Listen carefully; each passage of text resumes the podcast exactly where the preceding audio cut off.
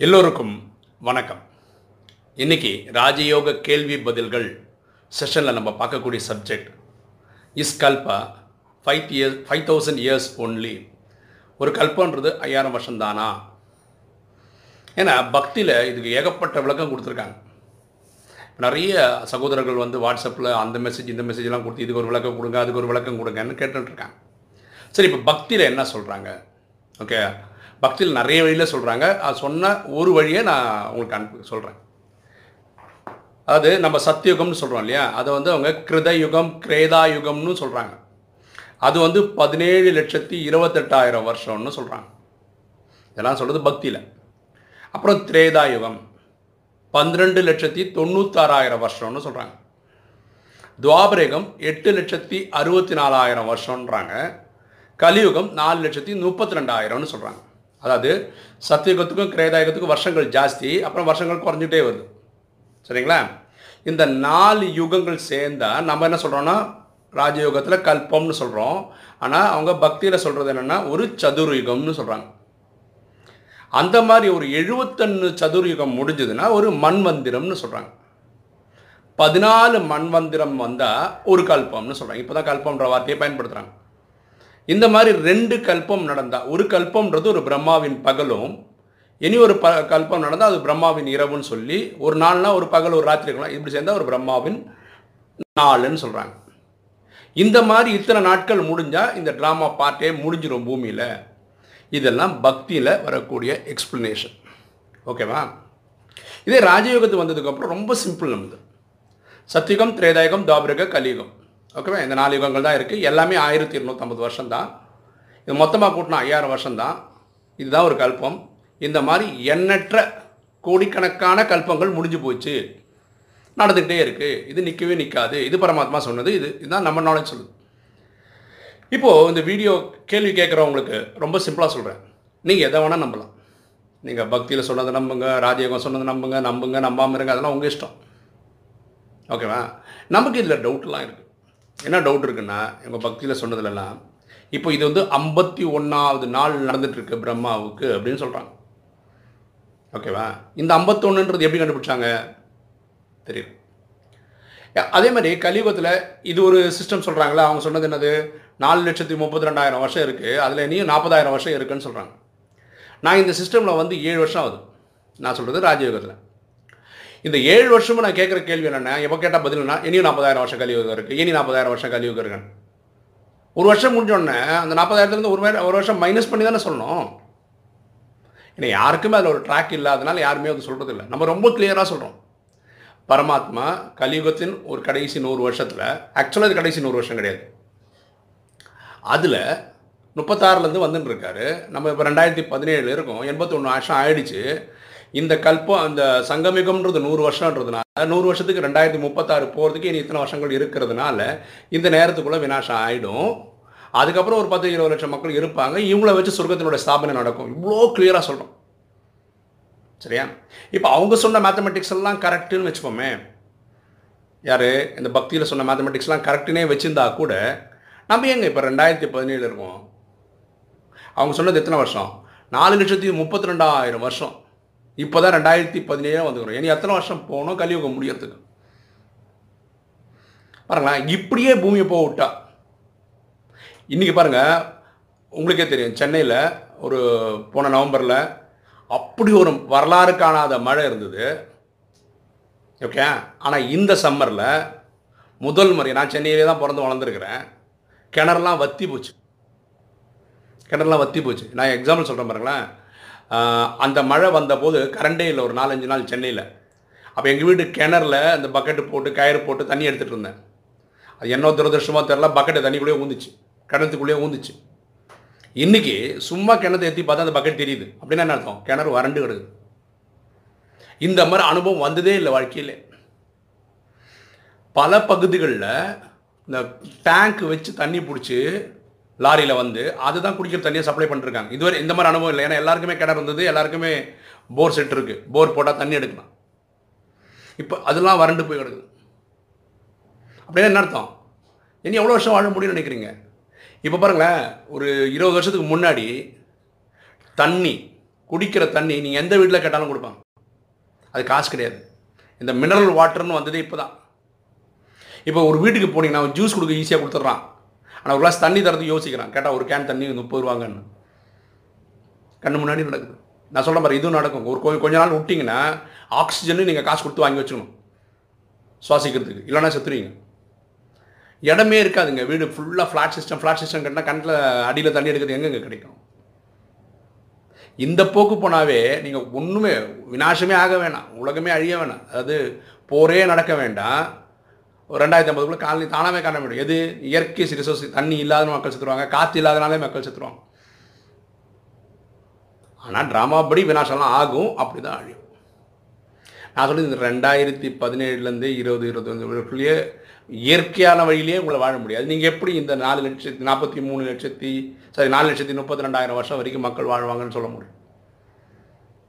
கொஞ்சம் சீரியஸாக யோசிக்க வேண்டிய விஷயம் அப்புறம் நான் விநாசத்தோட உச்சக்கட்டம் நடந்துன்னு இருக்குது. எக்ஸாம்பிள் சொல்ல பாருங்கள் ட்ரம்ப் அமெரிக்கன் பிரசிடெண்ட்டு சைனாவுக்கு பக்கத்தில் இருக்கிற எல்லா கடல் ஓரத்தில் அமெரிக்கனோட படை நிற்குது அவங்க ஃபுல் ஃப்ரீடம் கொடுத்துறாங்க உனக்கு என்ன தோணுது அது பண்ணிக்கோன்ட்டார்.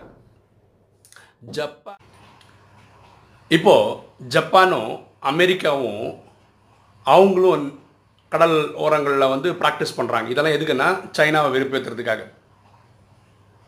ஓகேவா அதே மாதிரி சவுத் கொரியாவும் அமெரிக்காவும் சேர்ந்து பயிற்சி பண்ணுறாங்க நார்த் கொரியாவை வெறுப்பேற்றுறது இதெல்லாம் எதுக்கு? சண்டையை ஆரம்பிக்கிறதுக்காக. புரிஞ்சுங்களா? இப்போ பார்த்தீங்களா இந்த போரே எப்படி நடக்கும்னா ரஷ்யாவுக்கும் அமெரிக்காவுக்கு தான் நடக்கும். இந்த ரஷ்யாவோட பவர் தான் உலகத்துக்கே தெரியாது. அது எக்ஸாம்பிள் புரியறதுக்காக சில விஷயம் சொன்னால் உங்களுக்கு சுவாரஸ்யம் கிடைக்கின்றதுக்காக சொல்கிறேன் ஆயிரத்தி தொள்ளாயிரத்தி தொண்ணூற்றி ரெண்டு நைன்டீன் நைன்டி டூவில் கல்ஃப் வார் நடந்தது. குவைத்துக்கும் ஈராக்குக்கும் நடந்தது. ஈராக் ஒரே நாளில் குவைத்தை பிடிச்சிட்டான். அப்போ என்னாச்சுன்னா குவைத்தை சப்போர்ட் பண்ணுறதுக்காக என்ன பண்ணிட்டான்னா அமெரிக்கா பிக்சருக்கு வந்துட்டான். ஓகேவா அப்போ ஈராக்கால் குவைத்தை ஈஸி அடிக்க முடியும் ஆனால் அமெரிக்கா அடிக்க முடியாதனால ஈராக் என்ன பண்ணான்னா ஈராக் வந்து அப்போது உலகத்தில் நாலாவது பெரிய மிலிட்ரி உலகத்திலே. அவன் என்ன பண்ணனா ஸ்கட்டுன்னு ஒரு மிசைல் யூஸ் பண்ணான். ஸ்கட்டுன்ற மிசைல் தயாரித்து கொடுத்தது வந்து ரஷ்யா. அது வந்து நைன்டீன் சிக்ஸ்டி நைன் மாடல் போர் நடக்கிறது நைன்டீன் நைன்டி டூவில் அந்த நைன்டீன் சிக்ஸ்டி நைன் மாடலை வச்சு அந்த மிசைல் அடித்தா மிசைல்லாம் எப்படின்னா ஒரு ராக்கெட் லான்ச்னு வச்சுக்கோங்களேன். அந்த ராக்கெட்டு ஒரு பூமியிலேருந்து ஒரு இடத்துலேருந்து கிளம்புதுன்னு வச்சுக்கோங்களேன். அது ஒரு ஃபார் எக்ஸாம்பிள் ஒரு எண்ணெய் கடலில் அடிக்கணும்னு வச்சா வச்சுக்கலாம். ஒரு ரெண்டு செகண்டு இல்லை அஞ்சு செகண்டு இந்த டைமுக்குள்ளே போய் நேராக போய் அதை டார்கெட் வேலையை முடிச்சிடும் அவ்வளோ ஒரு வினாசம் உருவாகும். இதை கவுண்டர் பண்ணுறதுக்கு அமெரிக்கா கிட்ட இருந்த ஏவுகணைக்கு பேர் வந்து பேட்ரியாட்னு பேர். அது வந்து நைன்டீன் நைன்டி டூ மாடல் இது எப்படி ஒர்க் ஆகுதுன்னா ஒருத்தர் போரில் இந்த மாதிரி அணு ஆயுதம் யூஸ் பண்ணுறான்னு வச்சுக்கோங்களேன். சொல்லிட்டுலாம் போட மாட்டான். அவன் டைமுக்கு தொட்டு வேணாலும் விட்டுடுவான். அப்படி கிளம்பி வரக்கூடிய இந்த ராக்கெட்டை என்ன பண்ணுமா? கிளம்பும் கிளம்பும்போது அவனுக்கு வந்து பூமியில் ஒரு இடத்துல திடீர்னு தீ அதிகமாக சூடாகும் பார்த்தீங்களா இந்த சூடாகிறத வச்சு விலகத்தில் எங்கேயோ ஒரு விஷயம் நடக்குதுன்னு சொல்லி அந்த ஒரு சென்சர் கண்டுபிடிச்சி அதோடைய ட்ரஜெக்டரி ட்ரஜெக்டரி எந்த வழியாக போகுது? இது போனால் எந்த பூமியில் வீழும்? இதெல்லாம் கம்ப்யூட்டர் கால்குலேட் பண்ணிடும். அதை ஷ்- இது கவுண்டர் பண்ணுறதுக்கு என்ன பண்ணுவாங்கன்னா இந்த ராக்கெட்டை அதாவது பேட்ரியாட்டை அனுப்புவாங்க.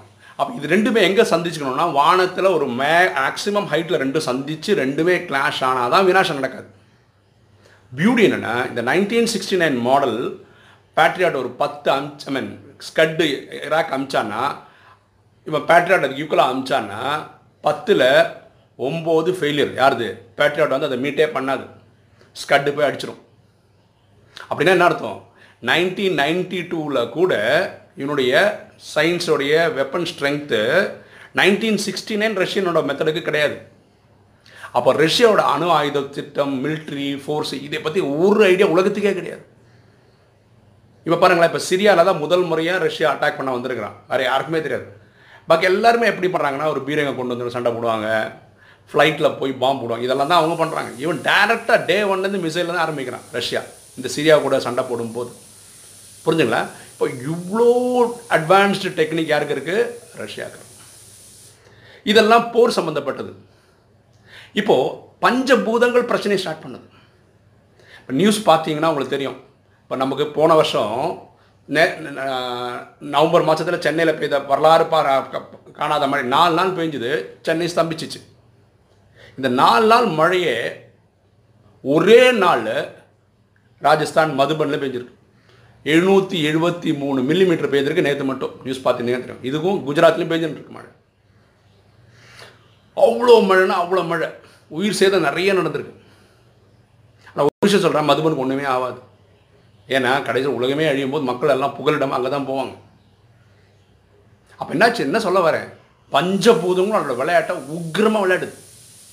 அப்போ பூமி இருக்குன்றீங்களா கண்டிப்பாக இந்த கல்ப வினாஷாக்க வேண்டியனா விநாஷம் ஆகும்.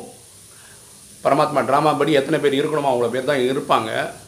மதுபனில் என்ன தெரியுமா சொல்கிறாங்க இனி மூணு வருஷம் வெயிட் பண்ணுங்க. அதுக்கப்புறம் வினாசம் நீங்கள் கண் முன்னாடி பார்க்க ஆரம்பிச்சிருங்க. உலகம் ஃபுல்லாக சர்வசாதாரணமாக நடக்க ஆரம்பிக்கும். உங்களால் புருஷார்த்தம் கூட பண்ண புருஷார்த்தம்னா பரமாத்மா நினைவு பண்ணுறது கூட உங்களால் அவ்வளோ சீக்கிரம் பண்ண முடியாது. அவ்வளோ குழப்பங்கள் பூமியில் இருக்கும் அப்படின்றாங்க. அப்போ நீங்கள் கல்பா அவங்க சொல்கிற மாதிரி பக்தியில் இத்தனை கோடி வருஷம் அத்தனை கோடி வருஷம் உட்காந்து காத்துன்னு இருக்க போகிறீங்களா இல்லை பரமாத்மா சொல்கிறது கேட்க போகிறேன் இந்த பக்தியில் சொன்னதெல்லாம் ரிஷி முனி இதெல்லாம் பண்ணவங்க. நான் அவங்களை யாரையும் குறை சொல்ல அவங்க ட்ராமா பார்ட் அப்படி அந்த ட்ராமா பார்ட் படி அவங்க அவங்க பண்ண வேண்டிய விஷயங்கள் பண்ணிட்டு போயிருக்காங்க. இப்போ வந்து சொல்கிறதெல்லாம் இந்த ட்ராமாவை கிரியேட் பண்ணவர் சொல்கிறார் பரமாத்மா சொல்கிறார் தயவுசெய்து ஒன்று புரிஞ்சுக்காங்க. இப்போ ஒரு சிடி இருக்குன்னு வச்சுக்கோங்களேன். அந்த சிடியில் ஒரு தமிழ் படம் போடலாம். ஒரு டிவிடியில் மேபி நாலு படம் போடலாம். இதெல்லாம் தான் அதோடய கெப்பாசிட்டி லெவல்ஸு சரிதானே? ஒரு டிவிடியில் நூறு படம் போடலான்னு சொன்னால் என்ன அர்த்தம்? லாஜிக்கே இல்லைல்ல. அதே தான் நானும் சொல்கிறேன் இந்த ஆத்மா அவ்வளோ மைன்யூட்டஸ்ட்டு இதை படைத்து அதோட இன்ஜினியரான doctor I mean doctor engineer எல்லாம் ஆன சிவன் என்ன சொல்கிறாருன்னா இதில் எண்பத்தி நாலு பிறவியோட கண்டென்ட் தான் ரெக்கார்ட் பண்ண முடியும்னு சொல்கிறாரு அதோட ஓனரே அப்படி தான் சொல்கிறாரு நீங்கள் என்ன சொல்கிறீங்க இத்தனை லட்சம் வருஷம் இருக்குன்னு. அதாவது நீங்கள் கூட்டினீங்கன்னா நாலு யுகத்தை சே கூட்டினீங்கன்னா நாற்பத்தி மூணு லட்சத்தி இருபதாயிரம் வருஷம் வருது. அவங்க சொன்ன கணக்குப்படி. அவ்வளோ ரெக்கார்டிங் ஒரு ஆத்மா நடிக்கணும்னா அவ்வளோதான் கெப்பாசிட்டியே பத்தாது. டிசைன் பண்ணவரே சொன்னார் எண்பத்தி நாலு பிரிவுக்கு ரெக்கார்டிங் தான் அதுவும் எல்லாருக்கும் ஒன்றும் இல்லை. ஒன்பது லட்சம் பேருக்கு தான் எண்பத்தி நாலு பிரிவுக்கு ரெக்கார்டிங் வச்சு அது நடிக்குது. பாக்கியெல்லாம் ஒரு பிரிவு எடுத்து நடிக்கிறவனும் இருக்கான் ட்ராமாவில் ஓகே நீங்கள் ப ப்ரொடியூசர் டைரக்டர் அவர் சொல்கிறத கேட்பீங்களா இல்லை பக்தியில் சொன்னது கேட்பீங்களா இந்த சாய்ஸ் நான் உங்களுக்கே விட்டுறேன். நீங்களே முடிவு பண்ணுங்க. பரமாத்மா சொல்கிறதுல லாஜிக் இருக்குது ஒரு சென்ஸ் இருக்குன்னு நான் புரிஞ்சுக்கிறேன். அவர் சொல்கிற மாதிரியே இப்போ விநாசத்துக்கான எல்லா காட்சிகளும் கண் முன்னாடி நடந்துட்டுருக்கு புரியுதுங்களா? அப்புறம் உங்கள் சாய்ஸ் ஓகே இந்த வீடியோ உங்களுக்கு பிடிச்சிருக்குன்னு நினைக்கிறேன். பிடிச்சிருங்க லைக் பண்ணுங்கள் சப்ஸ்கிரைப் பண்ணுங்கள் ஃப்ரெண்ட்ஸுக்கு சொல்லுங்கள் ஷேர் பண்ணுங்கள் கமெண்ட்ஸ் போடுங்க. தேங்க்யூ